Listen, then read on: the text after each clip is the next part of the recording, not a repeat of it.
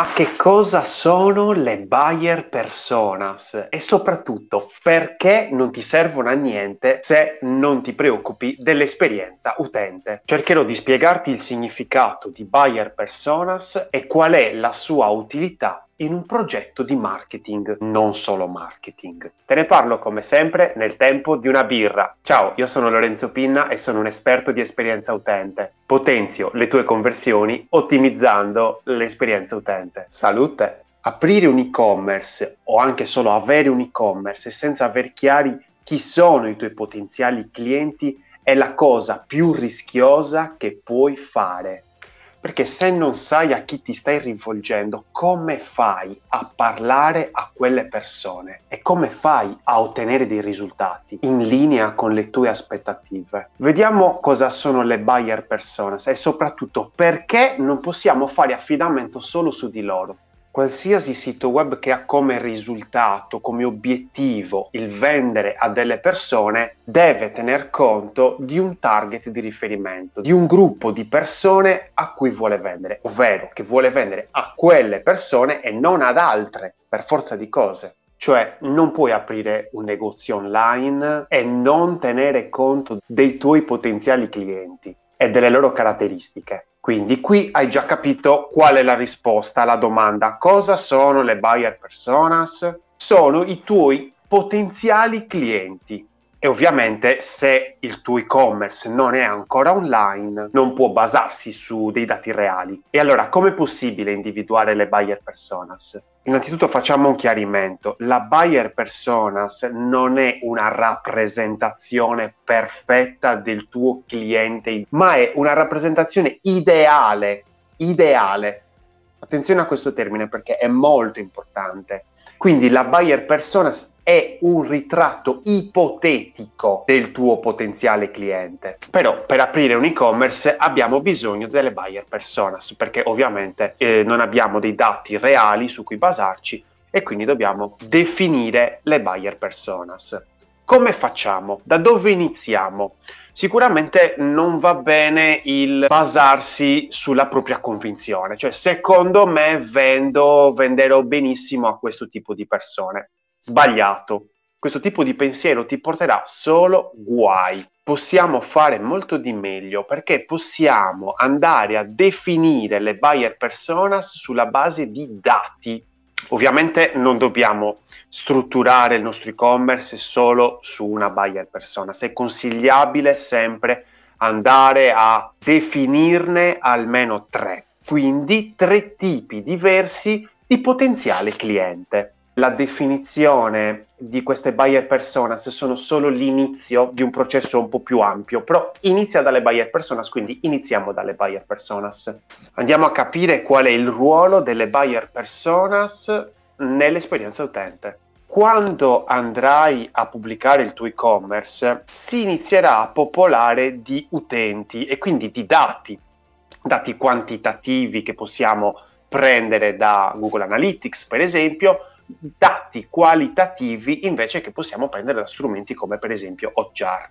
Ma questi sono dati reali, di persone reali, non ipotetici, quindi queste non sono buyer personas. E infatti, nell'esperienza utente, le buyer personas non servono a nulla perché nel momento in cui inizierai a vendere, a ricevere utenti che vanno a navigare il sito, la pagina di dettaglio, la pagina chi siamo, si faranno i loro bei giretti nell'e-commerce, non te ne frega nulla delle buyer personas, non te ne frega niente di clienti, utenti ideali. C'hai quelli reali che sono molto, molto più preziosi e quindi andrai a focalizzare la tua attenzione non tanto sulle buyer personas, quindi clienti ideali, ma sulle customer persona, che sono i clienti, ovvero quegli utenti che hanno deciso di comprare da te. Semplice. Quando inizi a tracciare, a monitorare, a controllare i dati di questi utenti che decidono di acquistare, sicuramente inizierai a capire tante cose molto interessanti, ovvero dove stanno procedendo bene, dove riescono ad arrivare molto facilmente e invece anche delle cose diciamo un po' meno piacevoli come dove non riescono ad arrivare, per dire dove trovano un ostacolo, ma non solo, perché analizzando i comportamenti di queste customer persona, possiamo aggiornare il profilo dei nostri clienti target. Ma se ancora non hai pubblicato il tuo e-commerce e vuoi progettare un'esperienza efficace, come fare? Non ce li hai ancora i dati sugli utenti reali. Un consiglio molto importante che mi sento di darti è quello di andare a cercare le informazioni sui tuoi clienti, se c'è qualche persona che ha già acquistato un tuo servizio. Andare a chiedere a loro il motivo per cui hanno acquistato da te. Perché? Perché proprio da te e non da altri?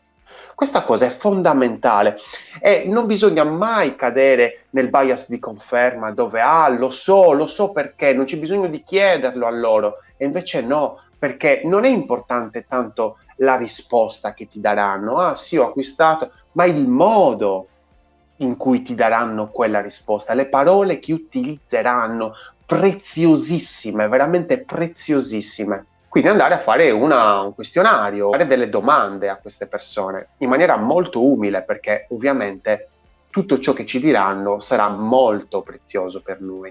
Ma ammettiamo che non abbiamo dei clienti. Come facciamo? Non abbiamo ancora venduto niente. Come facciamo? Molto semplice. Andiamo a fare benchmark. Cosa vuol dire? Vuol dire andiamo a guardare i nostri competitor, i dati dei nostri competitor, perché i nostri competitor non sono nemici, ricordiamocelo, sono i nostri più cari amici. Perché? Perché ovviamente vanno a sperimentare loro per noi, quindi andiamo a sfruttare i loro dati. Dove sono questi dati? Semplice, sono dati qualitativi li possiamo trovare ovunque. Li possiamo trovare nelle pagine social del nostro competitor, basta andare per dire su Instagram, andiamo nella, nella pagina del nostro competitor, andiamo a vedere i commenti che le persone lasciano su uh, un determinato post.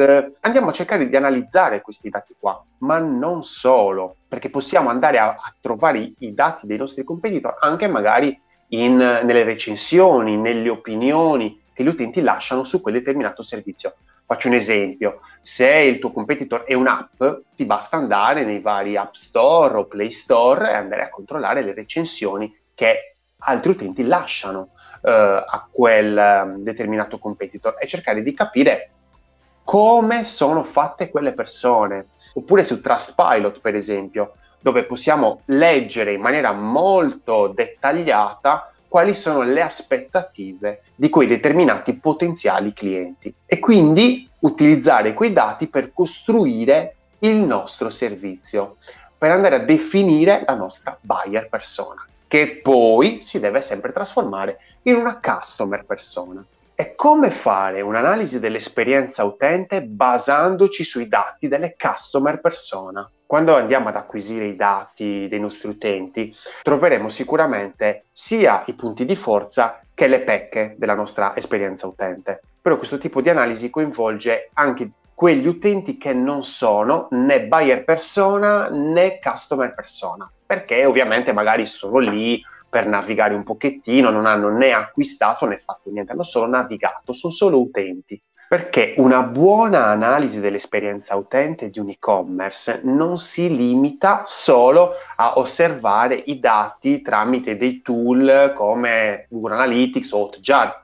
Assolutamente no, non solo, perché tramite questa analisi puoi seguire la più antica delle regole del commercio e sono pronto a scommetterci che la conosci perfettamente, che è coccolare il cliente perché se dai importanza al cliente, aumenti la fiducia e di conseguenza aumenti anche il rapporto che hai con lui. E se pensi che sia difficile farlo online, ti sbagli di grosso, perché nessuno ti vieta di andare a contattare via email, via telefono, via WhatsApp i tuoi clienti, quelli che hanno già acquistato da te, chiedergli di rispondere a un questionario oppure di sottoporsi a una brevissima intervista.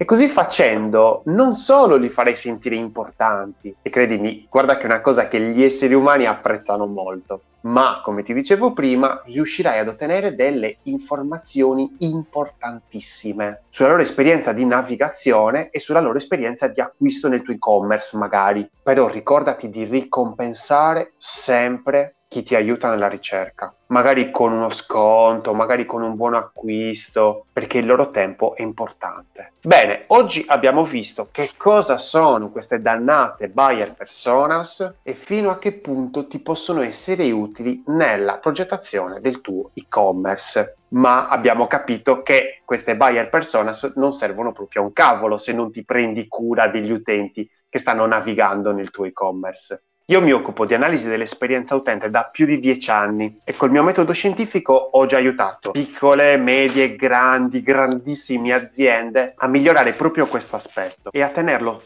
costantemente sotto controllo. Se vuoi gestire il tuo sito e-commerce con consapevolezza, in descrizione puoi trovare i miei contatti, così posso spiegarti come ti posso aiutare. Se vuoi rimanere aggiornato sull'esperienza utente e le conversioni, iscriviti al canale e seleziona la campanella. Progetta responsabilmente perché i tuoi utenti non ti daranno una seconda possibilità.